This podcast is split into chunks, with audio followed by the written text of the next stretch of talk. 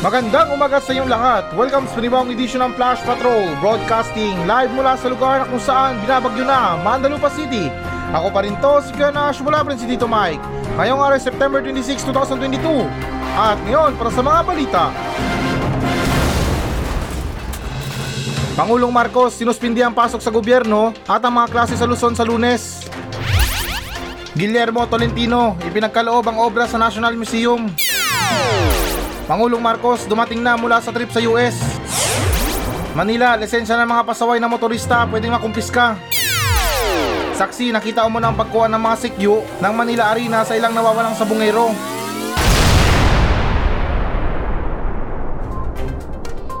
Pangulong Marcos sinuspindi ang pasok sa gobyerno at ang mga klase sa Luzon sa lunes.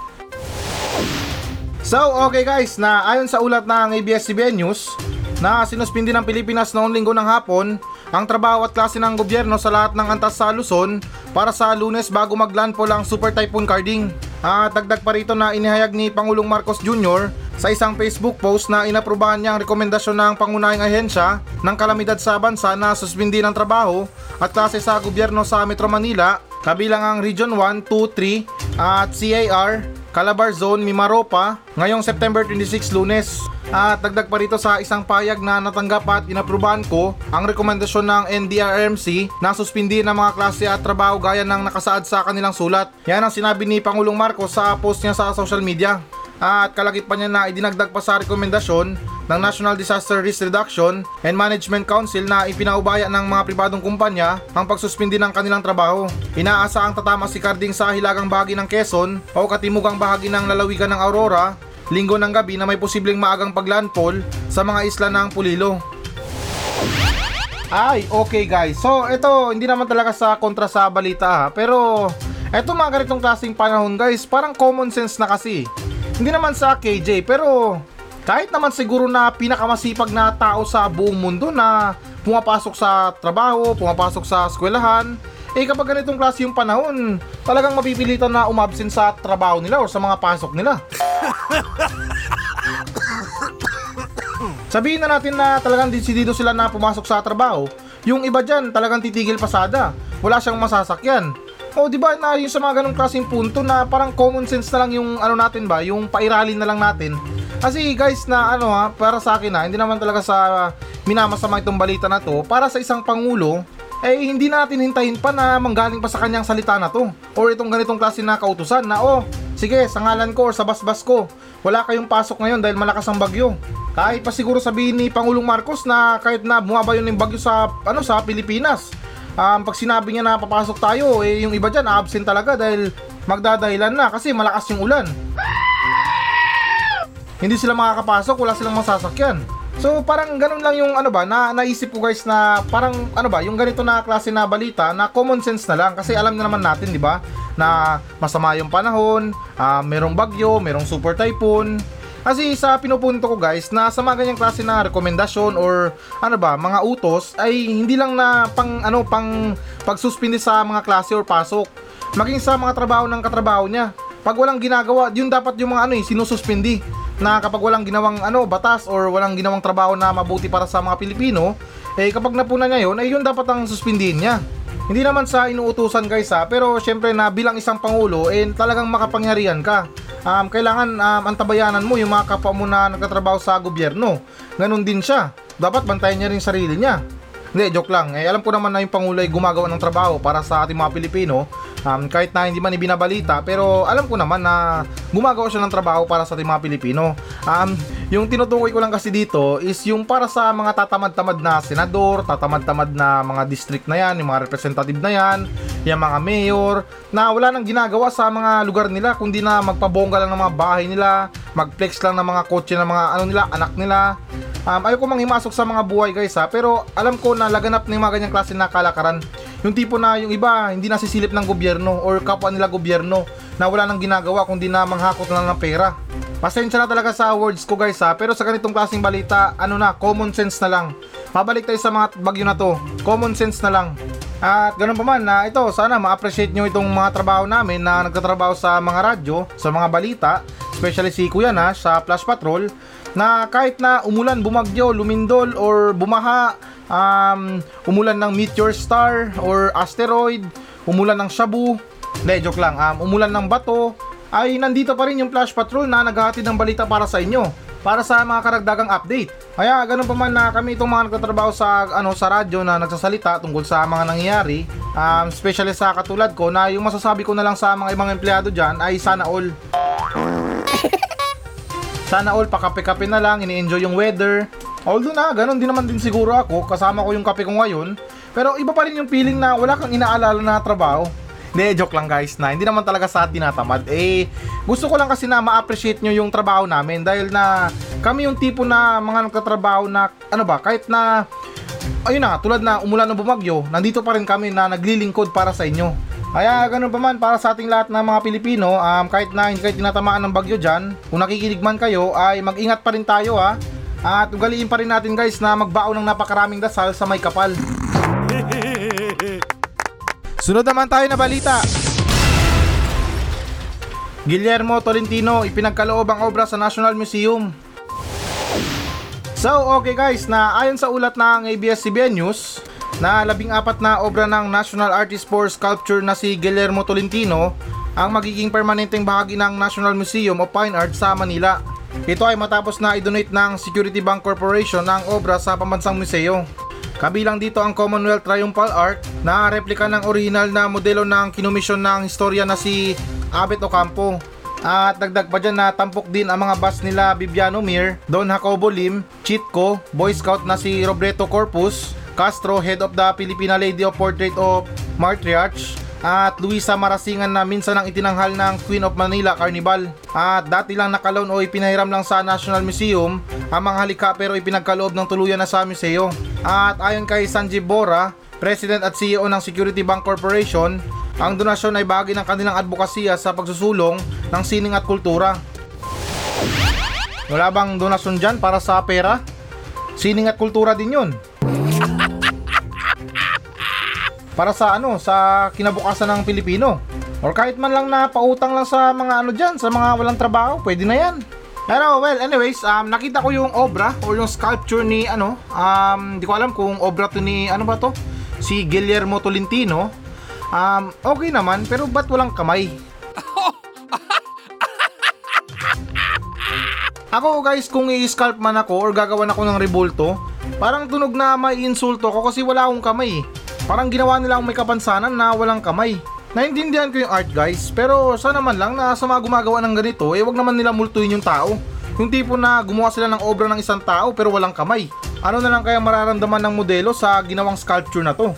Yung tipo na makikita niya sarili niya na, Uy, ako to ah, ba't walang kamay? At saka ba't putol, walang paa? Eh kung ganito lang pala ang gagawin nyo sa aking art, eh hinukay na lang yung bangkay ko sa libingan ko at nilagay nyo ko sa museo. Parang katulad kay ano, kay dating Pangulong Ferdinand Marcos Sr. 'Di ba? Yung ano niya, yung katawan niya nilagay sa salamin na parang ano transparent. Nakikita siya doon. Pero well, na ito dagdag ko lang guys ha. Pagdating sa mga sining na yan, sa mga kultura ng mga Pilipino, ay talagang masasabi natin na iilan sa mga Pilipino or karamihan sa mga Pilipino ay talentado sa mga ganito. Yung tipo na halos lahat alam nila, alam nilang gumawa ng obra sa mga wire na yan or sa mga tira-tirang basura, um, alam nilang umukit, alam nilang mag-drawing, alam nilang magpinta. Magating talaga dyan guys na talagang masasabi ko na tayo mga Pilipino ay magaling dyan. Pero yung nakapagtataka lang kasi dito na dito banda sa Mandalupa City na pinamumunuan ni Mayor Cookie ay para bang yung mga tao dito napakalayo sa talento ng mga ibang Pilipino. Di ko lang alam kung yung mga ibang tao dito may ibang lahi or sadyang siraulo lang. Kasi nung isang araw na naglalakad ako sa labas, um, nakita ko yung isang kotse na puno ng alikabok. Sabi ko, napakaluma naman ng kotse na to or napabayaan na. Tapos may napansin akong lalaki na nagdo-drawing siya dun sa alikabok. Una, dinodrawing niya si San Goku. Ang galing. Talagang napapalakpak ako sa ano niya, sa galing niya na i-drawing si San Goku sa ano, sa windshield ng sasakyan. Pero nadismaya lang ako sa sunod na kotse dahil na hindi ka nais-nais yung mga nakasulat doon or yung naka-drawing doon. Sa mga nakasulat, um, Bebang, Love, Totoy. Tapos merong isang malaking mahabang hotdog may tome. Tapos nandun yung pyramid ng Egypt, kumikinang-kinang pa. Ay, Diyos ko, mga tiga Mandalupa talaga. Yung mga utak ng mga tao dito, balagbag. Pero anyways na, yun na nga, medyo nabatrip ako sa mga tiga Mandalupa. Ah, mabalik lang tayo sa pag-uugali or parang galing ng mga Pilipino sa mga pag-drawing na yan or paggawa or paglikha ng obra. Um, masasabi ko guys na 70% na sa lahat ng mga Pilipino ay marunong mag-drawing. Or kahit man lang na merong kakayahan na umukit, ah, mag-sketch, pero yung iba, hindi lang talaga nila hilig. Pero meron silang kakayahan na mag-drawing. Partida pa yung iba dyan, umuukit ng kaliwete. Yung problema lang kasi sa kanila guys na hindi sila gaano pinapansin ng gobyerno kaya yung iba sumosurrender na sa mga hilig nila or talento nila. At saka itong mga pag-ukit na to guys, akala nyo ba madalian lang to? Magastos din to. Kailangan mo ng papel, kailangan mo ng panulat, kailangan mo ng pang-drawing, pang-sketch, ruler, or anything na kakailanganin mo sa pag-drawing. Pwede ka namang lumikha ng sarili mong obra pero yun na nga sa scratch paper lang. Hindi tulad sa mga ibang gumagawa ng obra na talagang ginagastusan talaga. Eh yung iba, alam nyo naman, kapos palad din. Kaya yun lang yung problema sa kanila. Hindi sila gaano napapansin ng gobyerno kapag mayroon silang mga talento. Kaya yung ilan sa kanila napapalihis yung ano nila, yung hilig nila or yung profesyon nila nang dahil na rin sa kawalan ng suporta sa gobyerno or mula sa gobyerno. Mas binibigyan pansin pa yung mga pagbubuhat ng bakal na yan kaysa naman sa angking talino talaga or skills sa pagbibinta. Eh ito, hindi naman sa pagkukumpara, pasintabi lang sa gold medalist natin sa Pilipinas ha, na nagbigay na rin ng parangal. Eh yung pagbubuhat na yan, angking lakas lang yan eh, or parang ano ba, lakas ng loob mo lang ang kailangan dyan, puro na yan.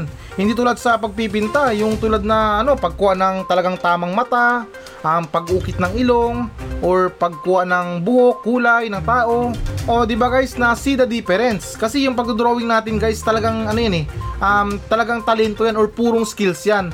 Yung mga pagbubuhat guys, hindi naman talaga sa amin na maliit. Alam ko napakahirap magbuhat. Pero kung gugustuhin natin guys, marami sa Mandalupa. Kapag nagkaroon ng sunog, yung ibang tao dito nagiging superhumans.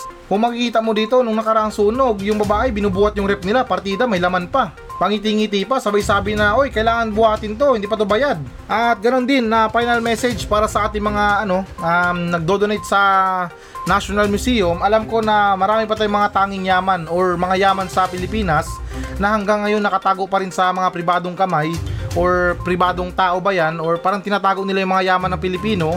Kasi parang tunog na hinihintay nila na tumaas yung value ng tinatago nilang yaman. Or yung ano bang tawag doon nakalimutan ko guys yung ano ba ta? Yung mga pinta or yung mga obra.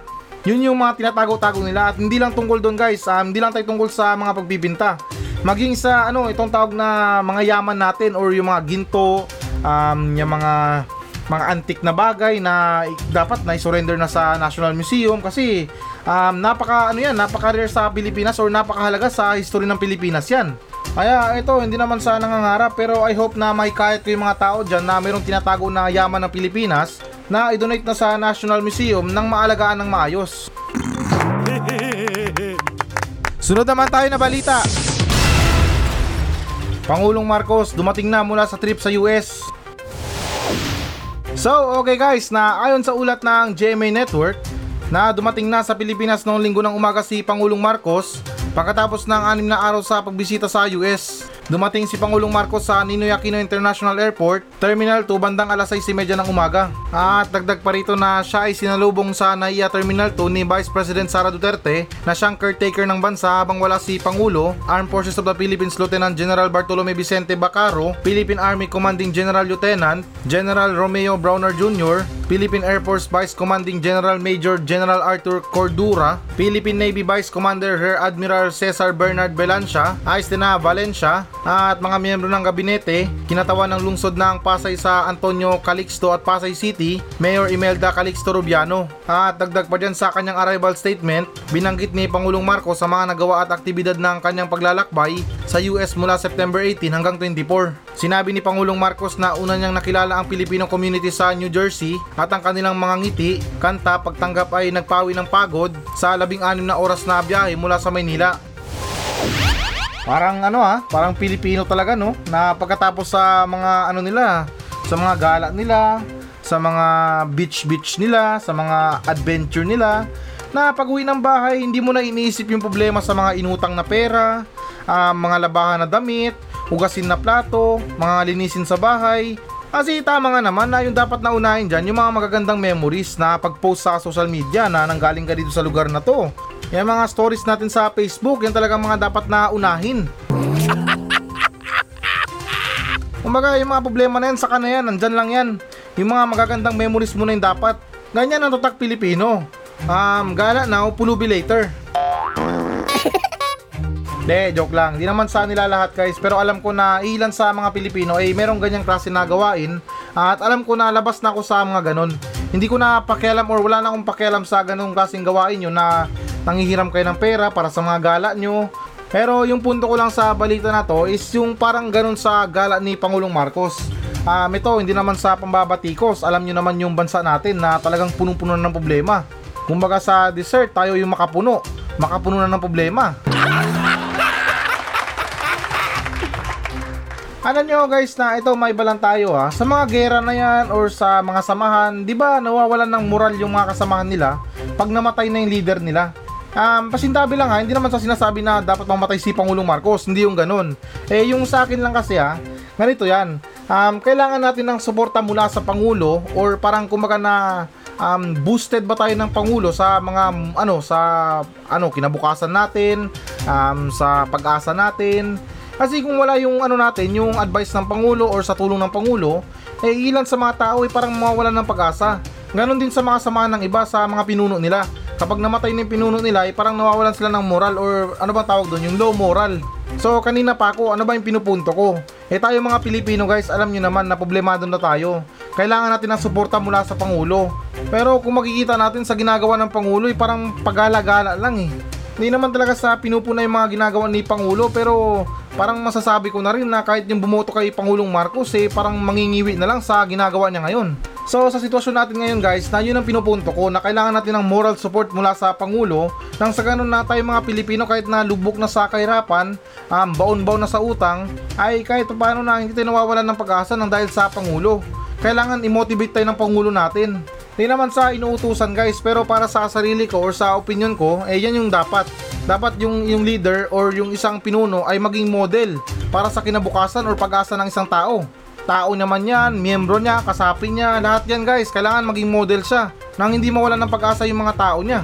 Pero ganun pa man, masyado yata ako naging OA. Um, tingin ko, um, not now or hindi pa ngayon na pag-usapan yung mga ganito kasi alam niyo naman na pag bagong dating lang eh kailangan mo na pagpahingayin yan. Alam niyo naman sa mga biyahe ng eroplano. Lalo't na kung mahaba yung mga biyahe, ah, ano yan, meron pa yung jet lag. Kaya pahinga muna si Pangulong Marcos at pagkatapos na nga siguro tayong bagyuin ng problema, saka siya babangon. Hindi, joke lang guys na antabayanan natin guys na yung trabaho or magiging tugon ni Pangulong Marcos sa lahat ng mga problema natin. Sunod naman tayo na balita. Manila, lisensya ng mga pasaway ng motorista pwedeng makumpiska.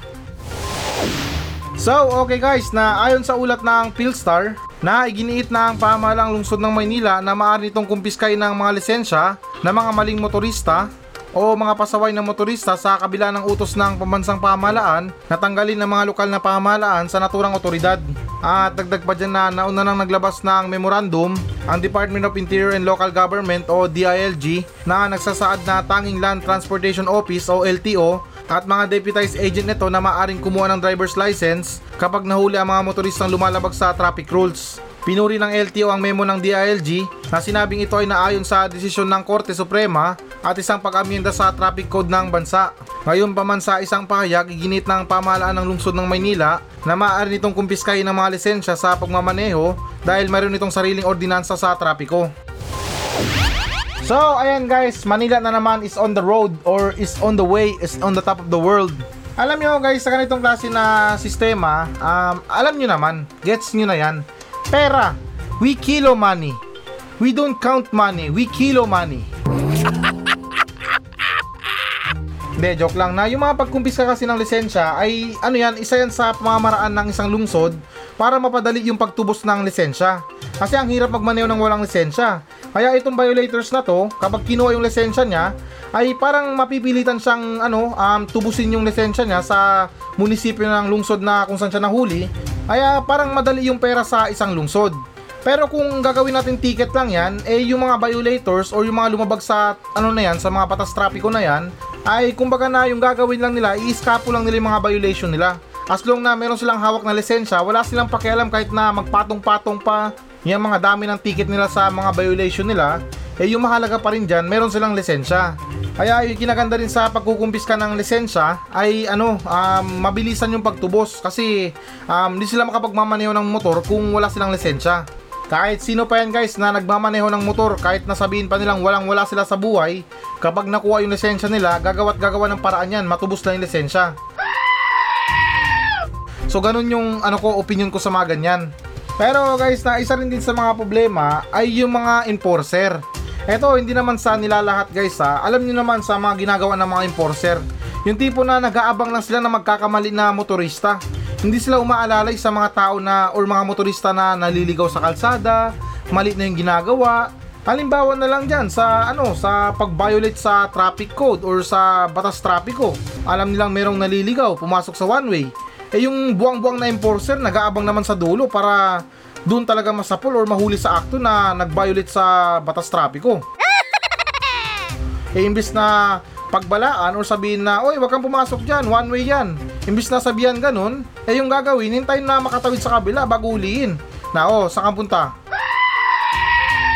Okay lang sana kung defensive driver ka na marunong kang makiusap, marunong kang mga twiran, eh yung iba nakakalusot pero yung iba natutuluyan talaga. Eh yung kawawa lang kasi doon is yung mga tao na hindi marunong magsalita o ipagtanggol yung sarili nila. Kamot ulo na lang sila sabay pirma sa ticket nila. At saka alam nyo guys sa lahat ng mga traffic code violation or ito mga ordinansa na to sa mga lungsod, sana iisa na lang eh. Kasi nakakabwisit kung dadaan ka sa mga ibang lungsod na parang mayroon silang ano eh, yung tawag doon na dress code or something na parang kailangan ba sa ano, sa lungsod nila. Meron mga lungsod na bawal yung mga maingay na tambutso. May mga lungsod naman na okay lang. May mga lungsod na bawal mag-helmet tulad sa Pagadian. At may mga lungsod din na talagang stricto sa mga pagsusuot ng helmet. Kaya dapat guys na itong mga ordinansa natin or mga city ordinance ay iisa na lang to. Sa buong Pilipinas guys, lahat ano yan, iisa yan. Kung bawal yung maingay na tambutso, lahat bawal. Hindi yung sa tuwing dumadaan ka sa mga bawat lungsod, eh kailangan natin sundin yung mga patakaran nila. Eh ito, worst case scenario lang ha. Paano na lang kung yung isang lungsod ay nagpatubad ng batas na bawal dumaan sa lungsod nila yung mga kalbo. Eh di yung mga kalbo na dadaan sa lungsod na ganito, kailangan magbaon ng piluka. Or yung wig para makadaan lang. O di ba na kailangan i-sign na lang yung mga ganyang klase na traffic violation na yan, traffic code, batas trapiko. Lahat na lang ng mga kaitchiburetsi yan sa mga traffic violation na yan. May mga originality yung mga lungsod. Kaya itong mga motorista hindi nila malaman kung saan sila dadaan. Kung matatandaan nyo sa Mandaluyong, eh pinagbabawal yung pag-aangkas ng dalawang lalaki sa motorsiklo. O, di ba? Napaka-weird naman yun. Diskriminasyon yun para sa mga kalalakihan. Dahil ano daw, sa sinabi sa batas nila, dahil ano raw yun, um, anti-riding in tandem. At dagdag ko lang guys na alam ko na dapat natin bantayan yung mga lumalabag sa batas trapiko pero kailangan din natin bantayan yung mga nagpapatubad ng batas trapiko. Kasi ilan sa mga kawawang motorista kahit na yung tipo na parang maliit lang yung kasalanan nila, dinidiin pa rin sila ng mga ano eh, ng mga tawag ito, yung mga enforcer. Alam kong mali, pero syempre na magkusang or magkawang gawa naman tayo. Di ko lang alam kung tamang term yun ha, pero tao rin tayo eh, nagkakamali. Kumbaga, we all made mistake. Wala naman sigurong napatay yung motorista. Eh kung sa mga ganyang klaseng bagay, dapat na yung iba, ano eh, kapag maliit lang yung, ano nila, yung violation nila, pinapalampas na lang. Hindi naman sa pangungunsinti guys, pero ilan sa mga motorista kawawa talaga. Yung tipo na yung pera na lang na iuwi nila sa pamilya nila, ay napupunta pa sa pangtubos ng lisensya. Sunod naman tayo na balita. Saksi nakita mo na ang pagkuha ng mga sekyu ng Manila Arena sa ilang nawawalang sabongero. So, okay guys, na ayon sa ulat ng GMA Network, na idiniin ng isang saksi na ang ilang security guard ng Manila Arena sa Maynila na kumuha umano sa ilang nawawalang sabongero. Iginit din niya na marami ang nakakita sa pangyayari at mayroong CCTV camera sa lugar. At sa ulat ni Emil Sumangil sa GMA News 24 Oras nitong biyernes na sinabi ng saksi na itinago sa pangalang RB na nakita niya ng isinakay ng mga security guard ng arena sa ban ng mga nawawalang sabongero noong January 13, 2022. At kwento ni RB na nakita niya na isinakay sa van sina Marlon Bakay, Mark Joseph Velasco, Rondel Cristorum at Roel Gomez. Ngayon man hindi niya raw nakita ang pagtangay sa mga biktimang sina James Bakay at John Cloud Inonog. At dagdag pa dyan na nasa malapit na cockhouse raw si RB nang makita niya ang pagkuha sa mga nawawalang sabongero. Sinundan niya daw ang mga ito at inabutan niya malapit sa basement. At sa isang payag na sinisilip ko lang ho sila, nakita ko yung sasakyang bukas. doon sila pinapasakay tapos yung mga gamit ng biktima, may mga bumababa din. Ah, okay. So ito, paiksi na lang natin na ayun, sa wakas, may lumitaw din na saksi. Sabi ko na nga ba guys na lahat ng baho ay lalabas or mangangamoy. Talagang ewan ko lang kung itong saksi na to, gusto niya lang yung mangyari na maging worth it yung sasabihin niya kasi gusto niya merong kapalit. Ewan ko lang kasi sa tagal-tagal na ng kaso na to, bakit ngayon lang siya lilitaw? O di ba? O parang inihintay niya lang na merong maglabas ng pera para sa mga impormasyon tungkol sa mga nawawalang sabungero. Lahat naman tayo guys, yung mga salita natin, yung mga impormasyon na yan ay worth it naman. Kailangan ng halaga yan eh. Um, kumbaga sa mga pagsusumbong, kailangan meron kang lagay dyan. Katulad kay ano kay Teacher Paul na nagtuturo siya ng ano tungkol sa mga history. Nababayaran siya ng gobyerno or kung sino man 'yan para sa pagtuturo niya sa mga history. Kaya yung opinion ko lang dito na lahat naman siguro na mga taong may alam eh nagpapabayad. Ewan ko lang guys ha kasi ito tanungin natin si Teacher Paul ha. Tanungin natin kung papayag ba siya na magturo ng walang bayad. Kaya ito, tatanungin ko si Teacher Paul kung papayag ba siya na magturo siya ng walang bayad. Oo naman ko na, syempre hindi ako papayag na magturo ng walang bayad kasi ilang taon namin pinaghirapan yung ah, trabaho namin ngayon. So ilang ilang taon kami nag-aaral bago namin makamit tong bagay na to. So syempre kailangan namin ng sahod, kailangan namin ng bayad kapag nagtuturo. Oh, 'di ba? Um, pera-pera lang 'yan. Eh, hindi naman basta-basta na forget na may alam ka lang or meron kang nalalaman, i-share mo na lang biglaan 'yan. Eh, kung alam mo namang worth it 'yan or merong halaga 'yan, eh dapat na alam mo na kailangan merong lagay din. Pero guys, na ito, to be honest ha, hindi naman sa namemersonal. Lahat naman tayo ganyan eh.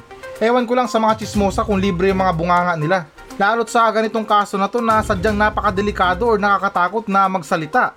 Eh kung yung sinasabi nga ng saksi na maraming nakakita pero siya lang naglakas loob na magsalita. Di ko lang talaga alam guys ha kung meron siyang natanggap na pera or something na reward. Um, parang sa pagkakatanda ko, yung mga pamilya ng sabungero na nawawala, um, nag-offer na sila ng mga pera para sa karagdagang impormasyon na yung mga pagkawala nila. Kaya ako guys ha, hindi ko alam kung anong kasalanan nila pero sa mga pagkawala nila, um, sorry sa sasabihin ko pero sad to say na talagang liable ang mga gwardya dito sa mga pagkawala nila. Dahil unang-una sa lahat, trabaho naman din siguro ng gwardya na alamin yung mga pumapasok at saka yung mga lumalabas. At saka pagkabongga-bongga ng sabungan na yan, walang kamera at wala man lang makapagsalita na kung sinong kumuha sa mga nawawalang sabungero. Di talaga sa pinagbibintangan pero malakas talaga ang kutob ko na yung mga gwardya ay merong alam talaga sa mga pagkawala ng mga sabungero. Lalot na ikaw ba naman na ipapasok ka sa mga sasakyan or tutukan ka ng baril, maraming tao doon. Hindi ka gagawa ng eksena doon or magsisigaw doon na, Oy, tulong! Gusto akong ano, gusto akong ipasok sa loob ng van, gusto akong i-kidnap. Siyempre, sa mga ganong senaryo, yung mga tao kanya-kanyang kuha na ng mga cellphone at video sa pagtangis sa mga sabungerong nawawala. Kaya ganun pa man, um, I hope na itong mga nawawalang sabungero na to ay buhay pa rin hanggang ngayon. Sana nga lang. At maging leksyon na rin to para sa mga tao na mahilig magsabong or talagang diehard sa mga pagsabong na yan, dumadayo pa sa mga iba't ibang lugar, na kayo, yung ilan sa inyo, alam ko na malinis maglaro, um, walang pandaraya or walang bahid na pangdaraya, pero sa panahon ngayon guys na kapag tinalo mo yung tao na hindi marunong tumanggap ng pagkatalo, eh meron ka talagang kalalagyan. At sana itong saksi na to or itong pag ano paglitaw ng saksi na to ay makapanghikayat din sa mga ibang saksi kung ano ba talaga ang dahilan sa pagkawala nila or saan ba sila napunta. Sino ang kumuha sa kanila kahit man lang picture or pangalan kasi kahit isang pangalan lang dito ang lilitaw or masabi na suspect talaga sa mga pagdukot na yan ay dire-diretso na yan mabibigyan na ng pangalan kung sino pa mga kasama niya. Sa madaling salita, yan talaga ang tulay sa pagbibigay linaw sa mga nawawalang sabungero.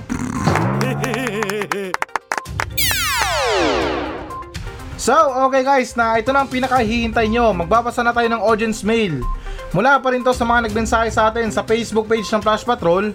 At ganun pa man na it's Super Typhoon Carding. Ay, nako. Sana all, yung iba dyan walang pasok. Pakape-kape na lang. Dapat, pati ako wala rin yung pasok kasi bagyo eh. De, charot lang. Na itong pagbibigay ko ng balita sa inyo guys um, tungkol sa mga update kung ano bang nangyayari ay malaking bagay na rin to para sa mga tao na um, wala nang time na magbukas ng TV nila, wala nang time magbasa ng balita, Kaya ako nagpapasalamat ako sa sarili ko na nakapagbibigay ako ng tulong or nakakatulong ako sa ibang tao na makinig ng balita. Kaya ako na gusto kong palakpakan yung sarili ko dahil sa kawang gawa ko para sa mga Pilipino. At shoutout ko lang sa mga lugar na naapektuhan dyan na mag-ingat kayo lalo dyan sa Lawag, Bigan, ay nako, yung mga listeners ko dyan na sana nasa mabuting kalagayan kayo. Pag meron kayo nakita na ano liwanag, wag niyong sundan ha. Wag na wag yung sundan, yung liwanag na yan. Hindi lahat ng liwanag ay maganda. Baka pag sinundan nyo yan, ewan ko na lang. Kaya kunting ingat sa mga bubong nyo, talian nyo. At especially para sa mga alagang hayop natin guys na pakawalan natin bago tayo lumikas. Nang sa ganun na kung hindi man natin kayang silang iligtas, eh maililigtas nila yung sarili nila. Kaya may to mention pa na mag-ingat para sa lahat ng mga naapektuhan ng bagyong Karding. Huwag tayo patitinag sa bagyo na yan dahil alam ko na lahat tayong mga Pilipino ay kayang lampasan yan. Yung pambubuisit nga ng gobyerno, kayang-kaya natin, yung pa kayang bagyo na yan.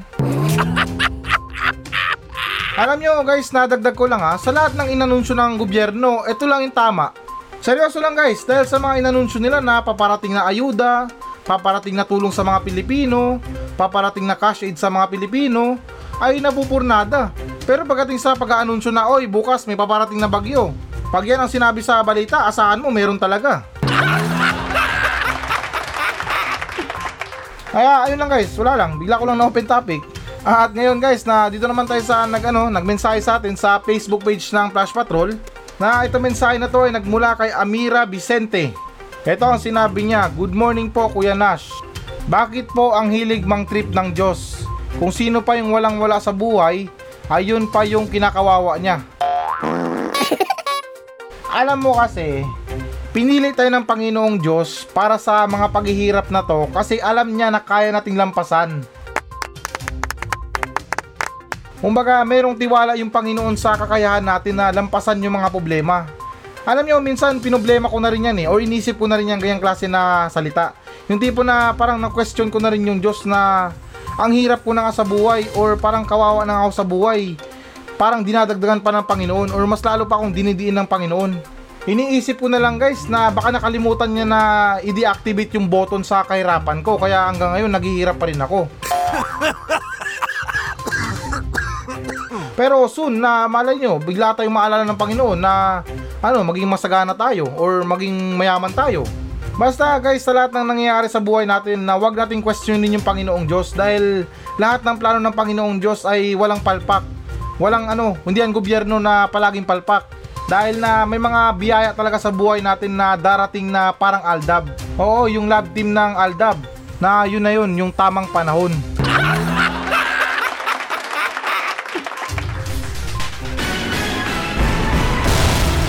Hello guys, na bago natin tapusin ang show na to, uh, hinihikayat ko lang yung mga audience natin na mag-message sa akin dito sa Mandalupa Station para sa mga reklamo nyo sa kapitbahay nyo, reklamo nyo sa asawa nyo, sa mga kaibigan nyo, at kahit sumbong na rin para sa mga katarantaduhan dyan sa lugar nyo. At kung boring ka naman, pwede naman kayo magpa-shoutout sa akin ng buong angkan nyo. Mula ninuno nyo hanggang apo, isa-shoutout natin yan.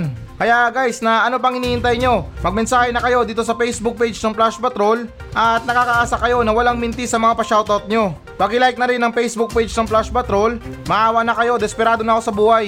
Kaya ulitin ko, para sa mga reklamo sa buhay, reklamo sa kapitbahay, reklamo sa mga tao, ay huwag kayong maya na magmensahe sa akin sa Facebook page ng Flash Patrol dahil actionan natin yan ng makabuluhang kalukuhan.